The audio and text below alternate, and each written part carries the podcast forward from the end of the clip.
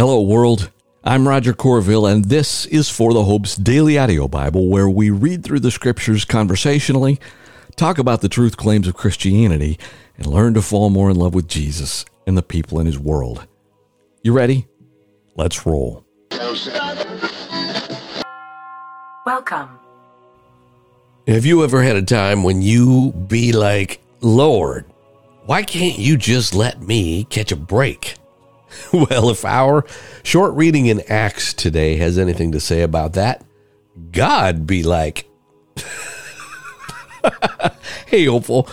Welcome to For the Hope's Daily Audio Bible, which is part of our journey together where we commit together to reading through every word of God's revelation of Himself Monday through Saturday and considering our own life and work stories in light of that along the way. Uh, asking for your grace again, still fighting the sore throat and the pink eye and the uh, whatever.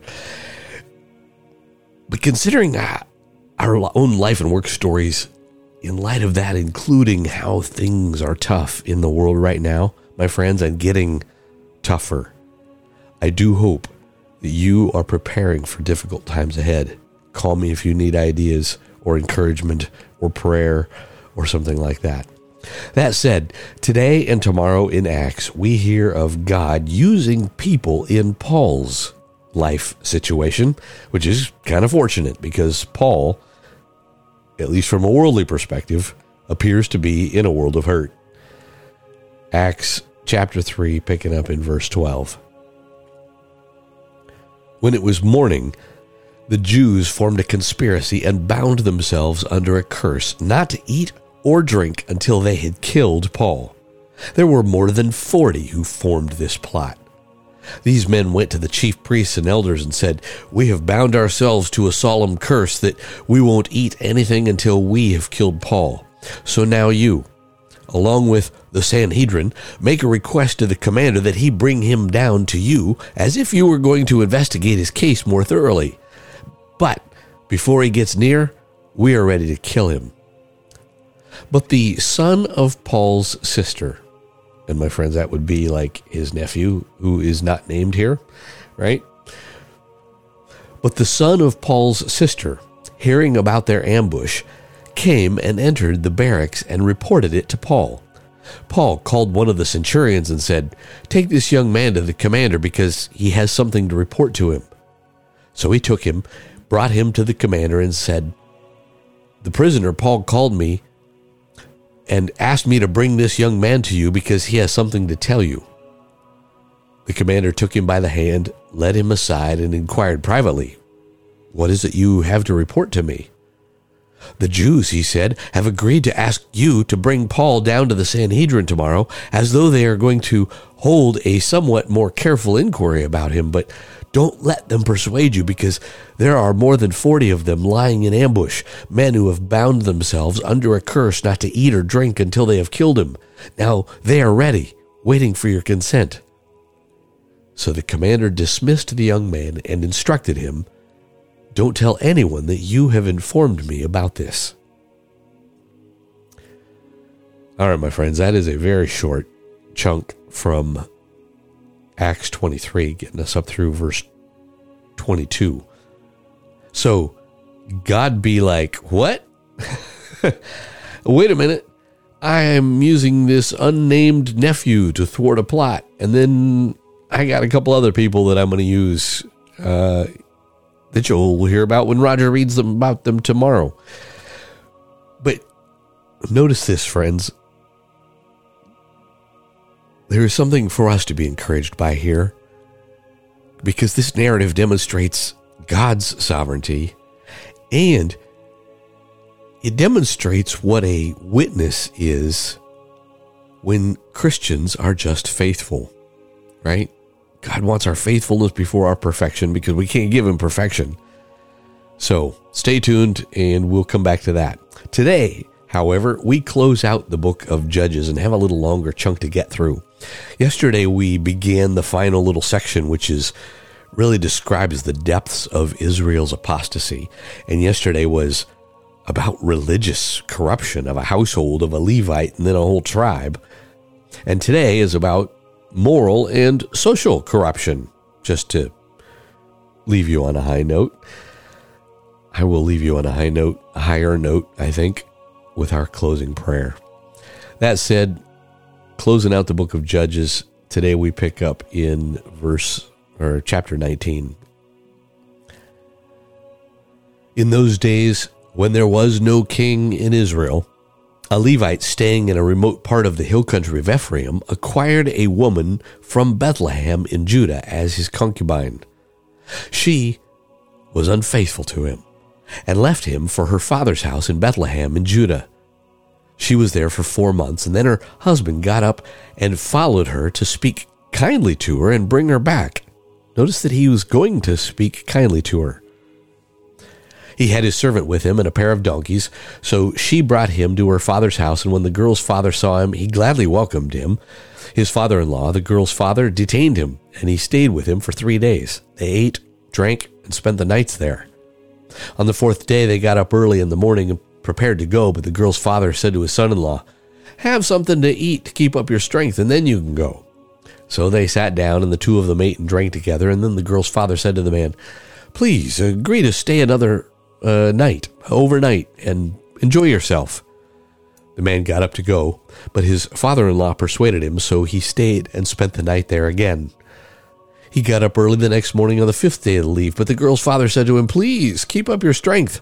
So they waited till late afternoon, and the two of them ate. And the man got up to go with his concubine and his servant. When his father in law, the girl's father, said to him, Look, night's coming. Please spend the night. See, the day's almost over. Spend the night here, enjoy yourself, and then you can get up early tomorrow and for your journey and go home. But the man was unwilling to spend the night. He got up, departed, and arrived opposite Jebus, that is, Jerusalem. The man had his two saddled donkeys and his concubine with him, and when they were near Jebus and the day was almost gone, the servant said to his master, Please, why not let us stop at this Jebusite city and spend the night there? But his master replied to him, We will not stop at a foreign city where there are no Israelites. Let's move on to Gibeah. Come on, he said. Let's try to reach one of these places and spend the night in Gibeah or Ramah. So they continued on their journey, and the sun set as they neared Gibeah in Benjamin. They stopped to go in and spend the night in Gibeah. The Levite went in and sat down in the city square, but no one took them into their home to spend the night. In the evening, an old man came in from his field, uh, his work in the field, and he was from the hill country of Ephraim, but he was residing in Gibeah where the people were Benjamites. When he looked up and saw the traveler in the city square, the old man asked, Where are you going, and where do you come from? He answered him, We're traveling from Bethlehem in Judah to the remote hill country of Ephraim, where I am from. I went to Bethlehem in Judah, and now I'm going to the house of the Lord. No one has taken me into his home, although there's straw and feed from the donkeys, and I have bread and wine for me, my concubine, and the servant with us. There is nothing we lack. And pause. I'm going to read you a note from the ESV Study Bible Notes about what we're about to read because it gets kind of crazy. But the, the hospitality, the note says, the hospitality offered by Gibeah, which we're about to hear, was no hospitality at all. It was the hospitality, quote unquote, of Sodom, which was an outrageous affront to the Levite and especially to his concubine. And this closely echoes what we heard about in back in Genesis 19. And in fact, it's likely that the author intentionally patterned this text after the Genesis account as if to say, things are as bad now as they were in the days of Sodom and Gomorrah. So these Levites get, just got done saying, Hey, we got everything we need. And now, welcome, said the old man. I'll take care of everything you need. Only don't spend the night in the square. So he brought him to his house and fed the donkeys. Then they washed their feet and ate and drank. And while they were enjoying themselves, all of a sudden, wicked men of the city surrounded the house and beat on the door. They said to the old man who was the owner of the house, Bring out the man you who came to your house so we can have sex with him. The owner of the house went out and said to them, Please don't do this evil, my brothers. After all, this man has come into my house. Don't commit this horrible outrage. Here, let me bring out my virgin daughter and the man's concubine now. Abuse them and do whatever you want to them, but don't commit this outrageous thing against this man. But the men would not listen to him. So the men seized his concubine and took her outside to them. They raped her and abused her all night long until morning. At daybreak, they let her go. Early that morning, the woman made her way back, and as it was getting light, she collapsed at the doorway of the man's house where her master was. When her master got up in the morning, opened the doors of the house, and went out to leave on his journey, there was the woman, his concubine, collapsed near the doorway of the house with her hands on the threshold. Get up, he told her, let's go. But there was no response. So the man put her on his donkey and set out for home. When he entered his house, he picked up a knife, took hold of his concubine, cut her into twelve pieces, limb from limb, and then sent her throughout the territory of Israel. Everyone who saw it said, Nothing like this has ever been happened or has been seen since the days of the, the Israelites came out of the land of Egypt until now. Think it over, discuss it, and speak up. All the Israelites from Dan to Beersheba and from the land of Gilead came out, and the community assembled as one, as, as one body before the Lord at Mizpah. The leaders of all the people and of all the tribes of Israel presented themselves in the assembly of God's people. Four hundred thousand armed foot soldiers, the Benjamites, heard that the Israelites had gone up to Mizpah.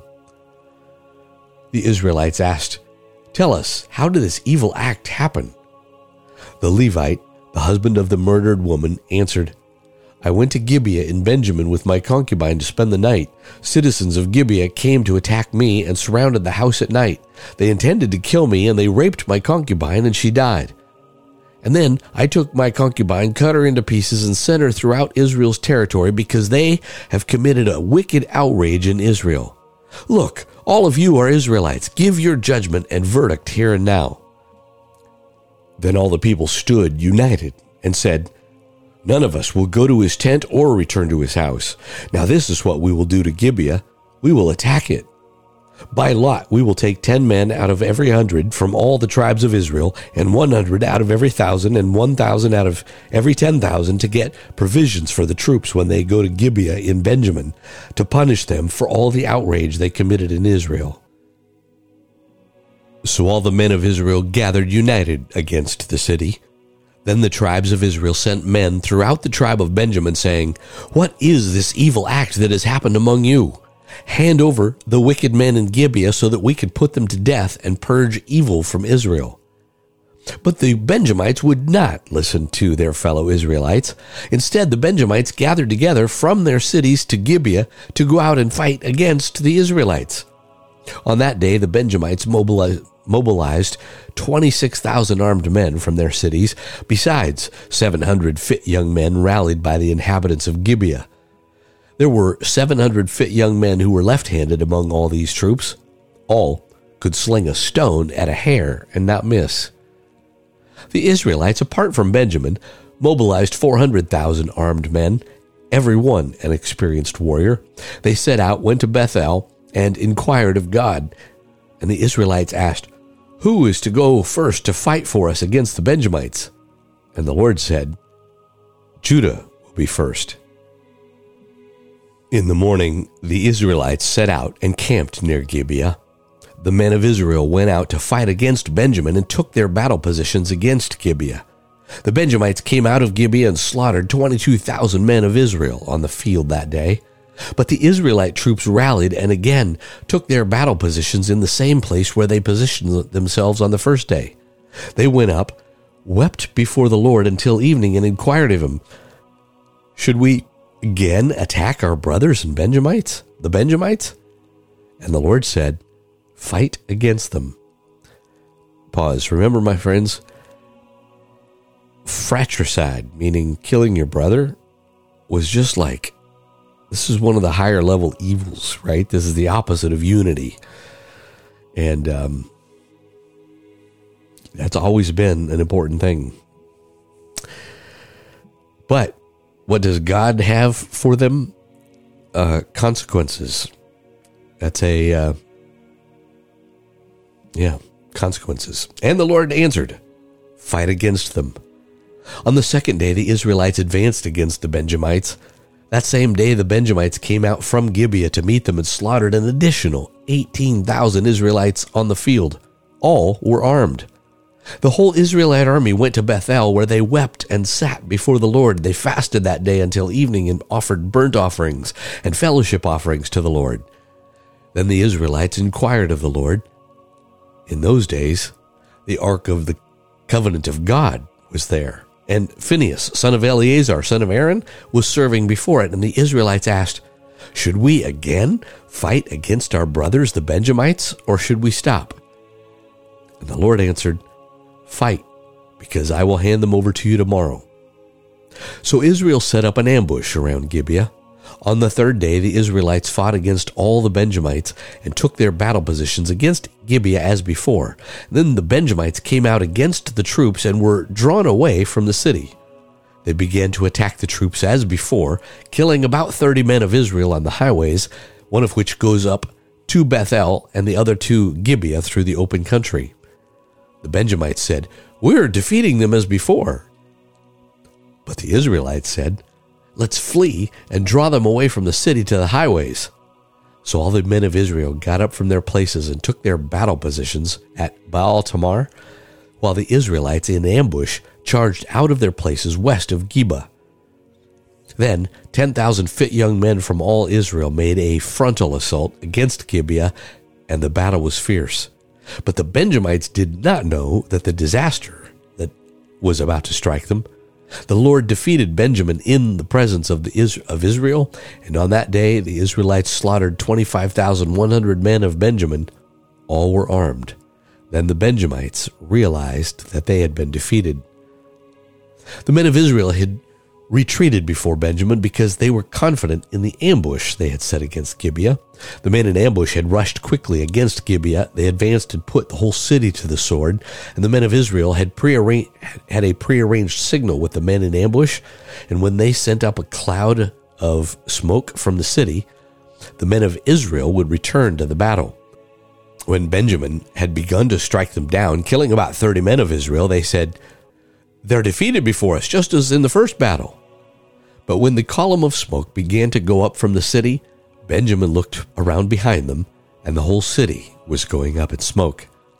The men of Israel returned, and the men of Benjamin were terrified when they realized that disaster had struck them. They retreated before the men of Israel toward the wilderness, but the battle overtook them, and those who came out of the cities slaughtered those between them. They surrounded the Benjamites, pursued them, and easily overtook them near Gibeah toward the east. There were 18,000 men who died from Benjamin. All, the, all were warriors. And then Benjamin turned and fled toward the wilderness to Ramon Rock, Rimmon Rock, and Israel killed 5,000 men on the highways. They overtook them at Gidom and struck 2,000 more dead. And all the Benjamin, Benjamites who died that day were 25,000 armed men. All were warriors. But 600 men escaped into the wilderness to Ramon Rock and stayed there four months. The men of Israel turned back against their the other Benjamites and killed them with their swords, the entire city, the animals, and everything that remained. And they also burned all the cities that remained. Last chapter. The men of Israel had sworn an oath at Mizpah None of us will give his daughter to a Benjamite in marriage. So the people went to Bethel and sat there before God until evening. They wept loudly and bitterly and cried out, Why, Lord God of Israel, has it occurred that one tribe is missing in Israel today? The next day the people got up early, built an altar there, and offered burnt offerings and fellowship offerings. The Israelites asked, Who of all the tribes of Israel didn't come to the Lord with the assembly? For a great oath had been taken that anyone who had not come to the Lord at Mizpah would certainly be put to death. But the Israelites had compassion on their brothers, the Benjamites, and said, Today a tribe has been cut off from Israel.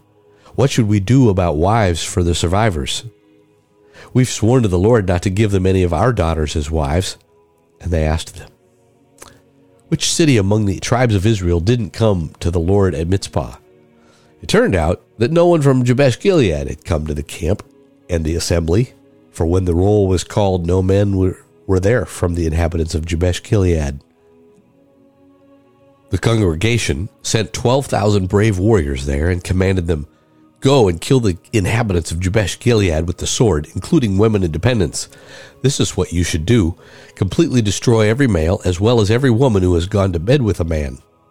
They found among the inhabitants of Jabesh Gilead 400 young virgins who had not been intimate with a man, and they brought them to the camp at Shiloh in the land of Canaan.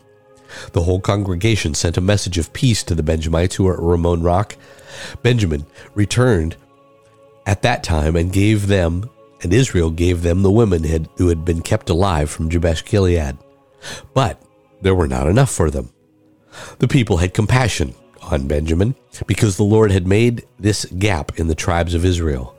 The elders of the congregation said, What should we do about the wives for those who are left, since the women of Benjamin have been destroyed? And they said, There must be heirs for the survivors of Benjamin, so that the tribe of Israel will not be wiped out.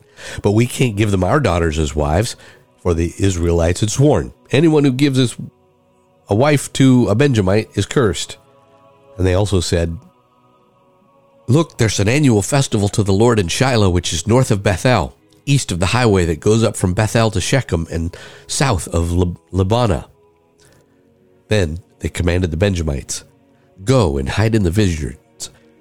Watch, when you see the young women of Shiloh come out to perform the dances, each of you leave the vineyards and catch a wife for yourself from the young women of Shiloh and go to the land of Benjamin. When their fathers or brothers come to us and protest, we will tell them, Show favor to them, since we did not get enough wives for each of them in the battle. You didn't actually give the women to them, so you're not guilty of breaking your oath. The Benjamites did this. They took the number of women they needed from the dancers they caught. They went back to their own inheritance, rebuilt their cities, and lived in them. At that time, each of the Israelites returned from there to his own tribe and family. Each returned from there to his own inheritance. And the very last verse of the book of Kings says, or Judges says this In those days, there was no king in Israel. Everyone did what seemed right to him. My friends, even that stuff like that little game, oh, well, we didn't give them women. We just stole. I mean, just crazy stupid. Remember this, my friends. A huge chunk of the Bible, particularly in the Old Testament, is descriptive, not prescriptive, right? This doesn't represent God's will for his people, right? God's will was that there would never be, you know, civil war. But here we are.